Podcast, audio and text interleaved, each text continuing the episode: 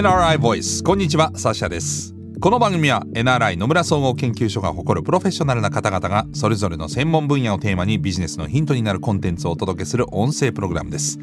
今回お話を伺っているのはマーケティングサイエンスコンサルティング部シニアコンサルタントの林博之さんです。よろしくお願いします。はいよろしくお願いします。林さんは外資系コンサルティングファームを経て2015年に NRI にキャリア入社。同年から生活者1万人アンケート調査に関わりまして2018年から取りまとめ役ですえー、専門領域は生活者の意識価値観行動分析予測モデル構築などデータに基づくマーケティング活動支援やそして戦略の立案。えー、書籍のですね日本の消費者は何を考えているのかも強調されています、えー、また2022年9月下旬に今回のお話をテーマにしたご著書日本の消費者はどう変わったか生活者1万人アンケートでわかる最新の消費動向も発売です。このシリーズでは生活者1万人アンケートに見る消費生活の変化をテーマにですねお話を伺っています。さあ今回はどんなお話でしょうか？はい今回はコロナによる消費行動の変化になります。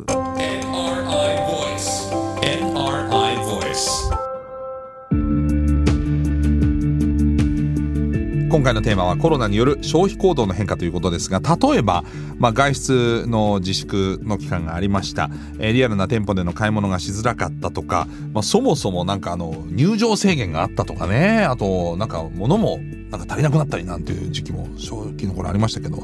まあ、こういった変化は感じていたんですけれども実際になんかあの大きく変わったことって何かあるんでしょうか？それによってあの、まあ、リアルなあの買い物がしづらくなった分、ねまあ、インターネットによるあの買い物ですね、はい、そちらの方が大きく伸びたというところがございます、うん、これは実感している方が多いと思うんですけど実際にどのぐらい増えたんですか？そうですね。あの NRI のあの調査データからですねコロナ禍前からあの含む20年間ぐらいであのインターネットショッピングの利用というものは大きく伸びておりましたけど、はい、実際にはあの、まあ、15歳から69歳の平均利用率ですね、うんはい、えー、例えば2000年当時はあの5%ぐらいの利用割合だったものが、はい、2021年には68%にまで伸びております。うわすごいな。私も考えてみるとこの数年資源ごみの日に出す段ボールの量が劇的に増えたなと、まあ、これインターネットショッピングの副産物と言っていいと思うんですけども。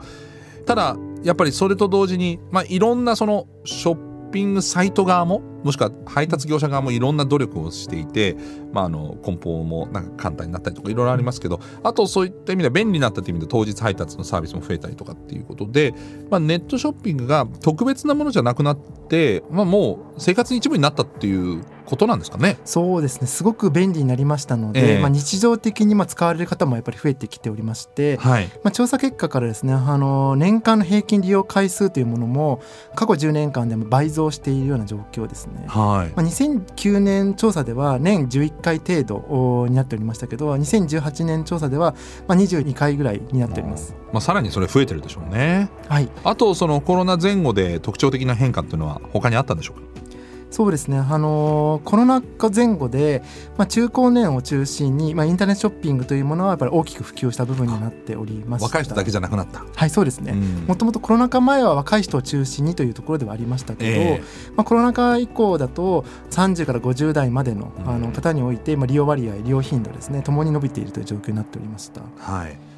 一方であの60代以上の方はあのインターネットショッピングの利用で微増程度ではございましたので、うん、まあ、コロナ禍の前後というところだと今回まあ30から50代ぐらいの中高年層というところで浸透が大きく進んだなというふうに考えてます。なるほど。そうなるとリアル店舗もね困っちゃいますよね。あんまりインターネットのショッピングが増えすぎちゃうと。これリアル店舗っていうのはどう対応してるんですか？そうですね。あのやはりこのコロナの前後で、まあ、多くのリアルチャンネルで、まあ、利用は減少に転じておりまして、えー、例えばあの、まあ、総合ショッピングセンターであったり食品スーパーであったり、まあ、一般的な小売店、えー、などのあの利用頻度は減少しておりまして、えー、であの特にその中でも、まあ、コンビニエンスストアの減少というものが結構目立っておりました。あそうですかはい、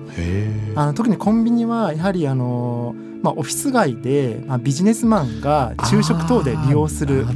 シーンがやっぱり多くありましたので、まあ、テレワーク等によってあのビジネスマン利用がまあ激減したことがあの影響として大きいのかなというふうに思いますランチのお弁当おにぎり買う。そしたらそれに合わせて飲み物も買ったりちょっとお菓子も買ったりとかひょっとしたらちょっと嗜好品も買ったりみたいなのがごっそりなくなったと。そうです。その頻度も多くありましたので、うん。まあ、その影響はやっぱり大きかったというふうに思ってます。スーパーではどうですか？えっと、食品スーパーでもあのコロナ禍の前後で利用頻度って、まあ、若干減少はしておりますけど、うん。一方であの小売店のあの実績データをちょっと分析してみますと逆に客単価1回あたりの買い物金額は上がっておりますので、まあ、推察するにあのまとめ買い傾向が、うんあの高まったのかなというふうに考えています。確かにあの特に緊急事態宣言の時になるべくあの一人で利用回数減らしてみたいなのもあったので、まあ、それをきっかけにまとめて買うの楽だなみたいなことにこうもしくはその行動自体がこう板についたっていうことなんですかね。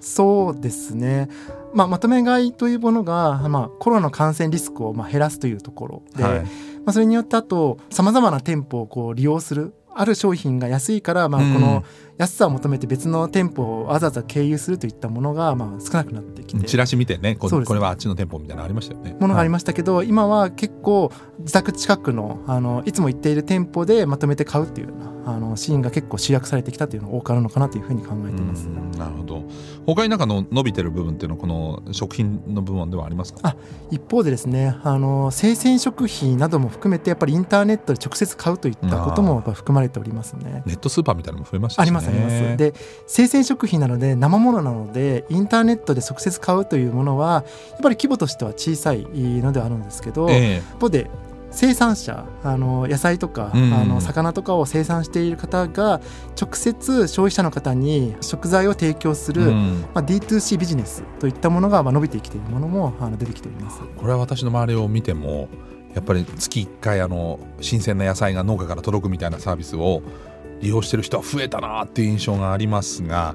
これはやっぱり外食はそれなりにまあやっぱり予算がかかるもの、えーその外食をしなくなってきてる分だけ要するに家の食事の単価というか素材の単価が上がってるってことですかね。おっしゃる通りであの普段やっぱりその外食であったり外で楽しむといったことができにくくなっている分、ええ。あの自宅で楽しむニーズというものが増えてきておりますのであの週末のまあ料理をまあ充実させるためにあのそういった素材を特別直送して手に入れるというものも増えてきております。例えばですけどあの、はい。ポケットマルシェというアプリがありまして、はい。これはあの全国の農家であったりあの漁師さんからの素材をですね直接提供するという産地直送を提供するアプリになっておりまして、まあ例えば金沢で言ったらのどぐろが有名ですけど大好きです。そうですね。そののどぐろを丸々1匹あの直送してで丸々1匹直送されるということはあの自宅でそれさばかなきゃいけないということはあるんですけどえそのさばく工程から自宅で楽しむ家族一緒で楽しむといったあのことが実現されたというところがございます。え。わかります。私の周りでも魚をさばく YouTube 見てる人がめちゃめちゃ多いですね。さばき方を YouTube で勉強するみたいな。そうです。おっしゃる通りあのデジタルでこれどうやるんだろうといったやり方も動画で見てあの気軽にこう調べることができるようになっておりますので、在宅時間が長くなったことで、うん。自宅で楽しむといったニーズが変わってきたことから、うん。わざわざあの手の込んだ料理を作るであったり、まあ、DIY に挑戦するであったり、まあ、創意工夫して楽しむ姿そういったニーズがまあ増えてきたというふうに考えております。なるほどね、まあ、あと生産者とやっぱり直接つながれるっていうのは消費者としても安心ですよね。はい、スーパーの写真があるこの人のやつを買うみたいなのまあある意味延長線上にあるというかおっしゃる通りですね。あとこう D2C ビジネスにおいてもあのこの食材を通して消費者の方から感想を生産者の方にお届けするなどいってこういった双方向のコミュニケーションもできますのでそういったことも結構楽しみになっているというふうになっています。確かに生産者側に立ってみてもみんながこの商品の何を喜んでくれてるのかとか、まあ卸してるけどそれがどれがこう気に入られてるのかとかってあんまり今まで分かんなかったものが声が直接聞けますもんね。はい、あのまあただ日常の買い物となると今お話に出たような D2C っていうのはまだちょっと難しいんですかね。ただこれも今後広まってくるとコスト面含めてどんどん下がってくるんじゃないかなと思っておりまして、え例えばこれもあの企業様のあの努力の成果にはあると思うんですけど、はい。クックパッドで、まあ、クックパッドマートというサービスがありまして、こちらあの共同の宅配ボックスえに、はい、あの食材を配達するということなので、うん。まあ自宅一つ一つのご家庭に直接運ぶよりも配送コストを抑えることができるということがありますので、そういったあのことで物流コストを抑えるといったことを実現している、あの業者さんもいらっしゃいます。買い物行くほど遠くまで行かなくていいけどちょっと先に行くと、その商品が取れてで配達する側もいちいち一件一件回らなくていいと、ねしかも不在でもう一回行くとかそういうのが避けられるってことですよね、はい。そうするとリアル店舗は結構大変ですね。まあコミュニケーションオンラインでもそっちの方が直接こう生産者ともできるとなるとリアル店舗は難しくなってくるんでしょうか？そうですね。あの今後、まあ、コロナ禍以前よりも、まあ、リアル店舗のまあプレゼンスといったものはまあ下がりつつあるのかなというふうには考えておりますが、はい。ただし一方でですねリアル店舗側もうん。リアルにこう商品であったりお客さん接客するといったことをうん。呼び水にして、あとはオンラインで販売するといった、うん。オンラインとの連携みたいなところも目指した動きも出てきております。ショールーム的になってきてるってことか、そうですね。そういったことに特化している店舗もあのございます。うん。例えばあの、まあ、そごう西武さんのところであのチューズベース渋谷といったはい。あのショールームに特化した店舗を展開しているお店がありましてでこちらはですねちょっとユニークでして、はい。消費者があの店舗に入っても、はい。積極的にこう接客をする店員さんはいらっしゃらなくて、はい。であの商品の紹介などはスマートフォンで QR コードが用意されてますのでそれを読み取って、まあ、見ると。で接客されるってプレッシャーがないのでもうリラックスした状態で、はい。自分でこう調べながら商品を探すことがあうん。のできるというところですね。なるほど。で同時に、まあ、ショールームに特化しておりますので、まあ、いろんなあのユニークな展示であったり、うん。あの最新テクノロジーを駆使した体験みたいなところもできますので、はい。本当にこうリアルでしかできない顧客体験といったものを持たせつつであのショッピングにおいてはオンラインであその場で買うことができまして、はい。でオンラインで買うんですけど商品をその場で持ち帰ることもできますし自宅に配送するといったこともできますので持って帰らないと、うん。あの買い物した気分にならない人にとってはまあその場で持って帰りますし、うん。いやいや荷物がかさばるので、うん。あの配送してもらいたいといったあの方にもどっちの購買体験にもあのニーズとしてはあのマッチできるあのサービスなのかなというふうに思っております。なるほどな、うん、まあでもあのいいとこ取りをしていけば消費者としてはありがたいですよね。あの安価で、えー質のいいものを新鮮にとも手に入るっていう、まあ、ケースバイケースにはなっていくと思うんですけどね。ということでコロナにおける消費行動の変化について伺ってまいりました。さあ次回は4回目で最終回ということになるわけですがコロナをきっかけとした新しい消費サービスの台頭、えこれをテーマにですね林さんにお話を伺っていきます。次回もよろしくお願いします。はい、よろしくお願いします。